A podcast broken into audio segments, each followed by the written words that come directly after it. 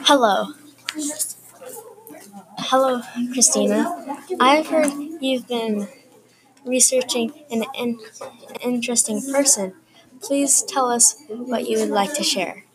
I am going to share how George Atzerodt is guilty for being involved in the plot to assassinate President Lincoln. Great.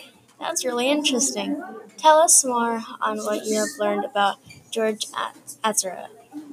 George Atzerodt is guilty being in the plot of to kill Abraham Lincoln. He sided with Booth and agreed to assassinate Vice President Andrew Johnson, but instead he lost his nerve and went to a hotel bar instead. What caused, caused you to come to this conclusion?